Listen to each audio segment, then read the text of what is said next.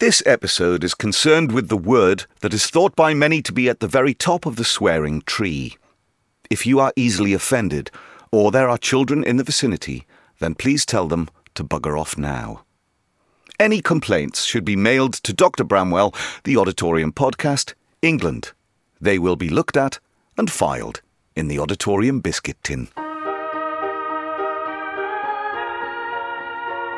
The Odditorium. Fascinating talks, passionate people, disappointing presenters.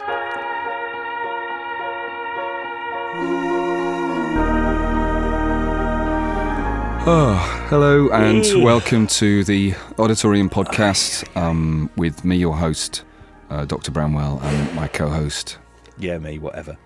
That's Dave, Dave Matfield. There. Um, sorry, listeners, we're feeling a bit, uh, a bit deflated today. Um, Demotivated is the word. Dave. it is, it is. Furious. I haven't got enough money in my pocket to buy myself a coffee today. I don't know about you. Coffee, um, tap water. When, are, me. I'm- when I'm are we going to get paid?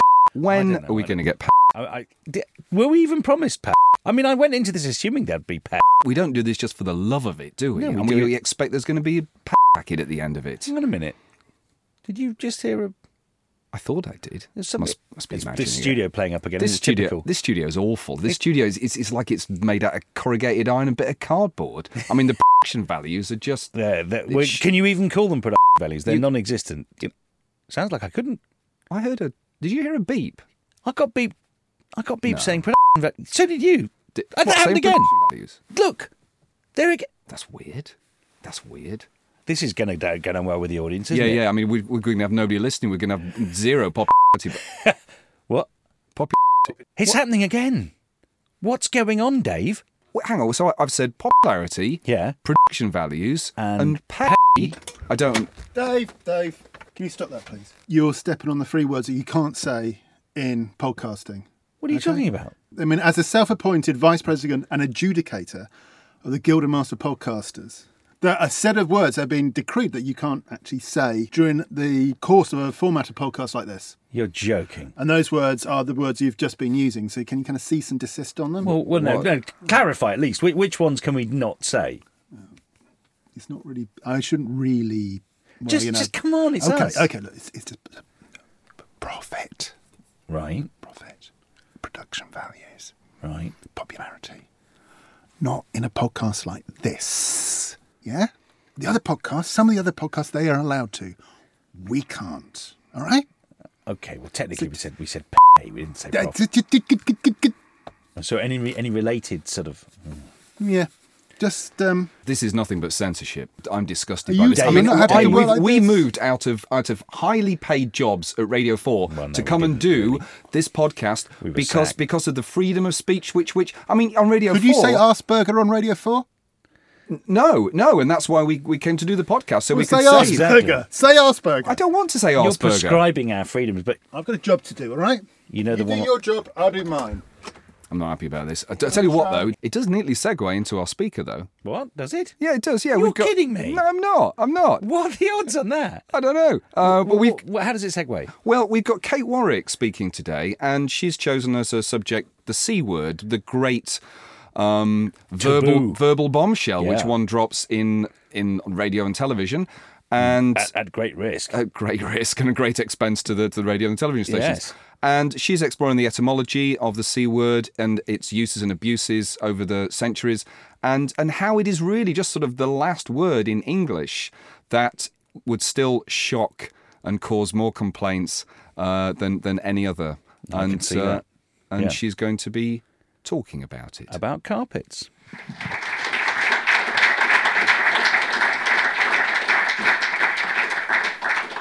My mother told me off for calling somebody a cunt when I was about 14. She said they don't have the warmth or the depth, which is like, oh, mum. And I think, I think that's why it's so shocking because I don't think we think about, I'd call you a cunt. We don't think about the warmth and the depth. It's changed its meaning. So why is it so offensive? This talk isn't about um, the patriarchy or sociology or the links to disease or any of that. All, all of those clearly have something to do with it. But this is about why linguistically it should be such a difficult word and where it's come from.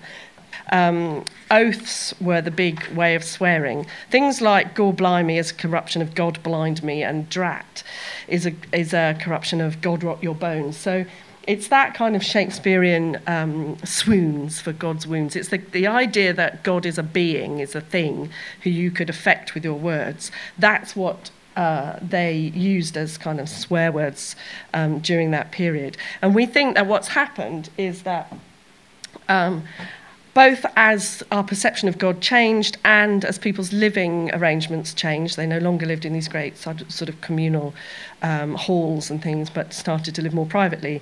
That the idea of swearing um, about and using God as a way of swearing moved on, um, and we started to use scatological and sexual words as swear words.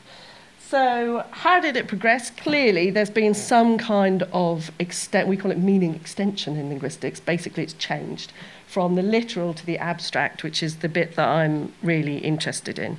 Um, and, le- and meaning like that, change like that, doesn't happen.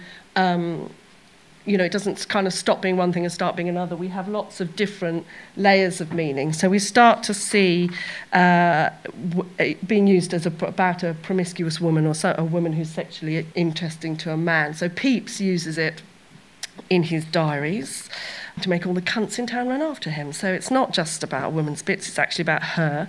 And this is, this is still being used by, um, that's Henry Miller. This is still being used by Henry Miller in the f- kind of early part, I think this is 1930s.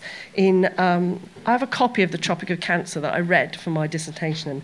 And I went through, I started off circling the word, and it appears kind of five times. So if you ever come across a copy of The Tropic of Cancer that's got every word circled, it's mine. Um, so, but uh, Miller is still using this, this layer of meaning to mean a woman. And I had to look at the British National Corpus, which is a, million, a billion words uh, written and spoken in English, and only 206 of them are cunt. Um, but they, there's an example, they're fucking bloody women, they're spoiling everything, those two troublesome cunts. So even in the 1990s, we can still see it used um, to refer to women. Then we get it gets more interesting, and this is a bit dubious. It's disputed by linguists. There's not really enough proof for this, but I quite like. I think this is. I think we're going to find more proof of this. That's my plan. So this is Grose of the Vulgar Dictionary, the Vulgar Tongue, and he describes cunt as a nasty name for a nasty thing. Now we think that this is copied from somebody else who'd made a mistake or made it up or was being vindictive or whatever. But it also appears in the OED um, sexual intercourse as um, as in to do the nasty, and it appears as the nasty performance in the, in the British National Corpus. So this kind of nastiness uh, starts to creep in. And uh, there's also an argument that this bega- began um, with Chaucer, and anybody who's you know, spent A level classes reading the Miller's Tale will know this couplet. Um, and I think it's pronounced Quente is uh, here it's being used to um, describe the clerk being uh, being crafty and kind of um, you know operating below the radar, I suppose. But it's also twinned with the very literal meaning um, of the same word. So we think that perhaps this, even in Chaucer's day, we're beginning to see a movement away from just the literal, not particularly offensive word towards something that is much more um, offensive. And then in the 21st century, partly because it's not a word that was written down very often, but we don't see this meaning that we probably all understand a despised, unpleasant, annoying person, place, thing, or task appear until the late 19th, early 20th century. If we first see it out of the First World War, um, Manning wrote a great novel about the First World War, and this is the first time we see it in reported speech of soldiers using it about officers or the other way around. So it's the first time we see men using it by men and about, it's used by men and about men. Where do we get to in the 21st century? The literal version is still present, particularly in writing, but in speech, we tend to use the connotative form. It tends to be we refer to somebody, we mean that they're nasty and mean, not very pleasant. But I don't feel this is enough because that's all well and good. We can all understand that that's, you know, how the meaning extends and it becomes. But why cunt? Why not twat or gash or minge or plonker or anybody know any others? Or, um, or cock? Why not any of these? And, and why is it that in French and Spanish it tends to be a word that's um, used to mean idiot rather than to mean a nasty piece of work? So I think that the sound is important, is particularly important. There are lots of other words for the same that mean the same thing literally but don't have the same impact and haven't developed this level of nastiness. So we then look at what makes a swear word. Well, you know, they're usually harsh, they're usually short, they've usually got K and G and short vowels in them. So I was just going to talk you briefly through what that sounds like. So we begin with a strong voiceless velar plosive, which is just a K to you and me. And uh, David Crystal says that it's especially the voiceless velar plosives that appear a lot in swear words. Um, then we get the short back vowel, which is the kind of huh, it's the uh sound of the word, which is probably nasalized by the following N and then ends with an explosive T um, that you especially hear in East London, that sound at the end of it, which really, um, it's really expressive. So perhaps it's also the sound that makes it so offensive. I think it's probably the sound that makes it more offensive than twat, which is a bit. Cock really should be much more offensive than it is. Uh, wanker is described as having a kind of syncopation. Um, I don't know about that. And there's also the argument about southern and northern vowels, bastard as opposed to bastard. Is it really? I had a friend, a friend of mine from the Midlands who had kind of shorter vowels who said you can't swear properly with a southern accent. It's bastard, not bastard. So there we go. Um, so I think that's perhaps why we get why cunt has become so offensive. But um, Steven Pinker tells us it's also about what we hear. That it's not just the meaning or the sound. It's the combination of the two things. And the fact that we can't not hear it. Once we've learnt these words, and we think that swearing, we think from research from into Tourette's and people who've had bits of their brains cut out as a result of strokes and things, that swear words are stored in the limbic system along with song lyrics and prayers and irregular verbs and all those things we have to learn by heart. And there's an involuntary connection when we hear the word, we can't not make that connection. And that's why we have euphemisms, really. It's, it's a way of honouring people by saying, I'm not forcing you to think of these things in my presence. I'm just, well, obviously I am. Um, I'm just kind of, you know, alluding to them so that we, it's the combination of the two things. It's the combination of the sound which unlocks the meaning, which helps to make it so offensive.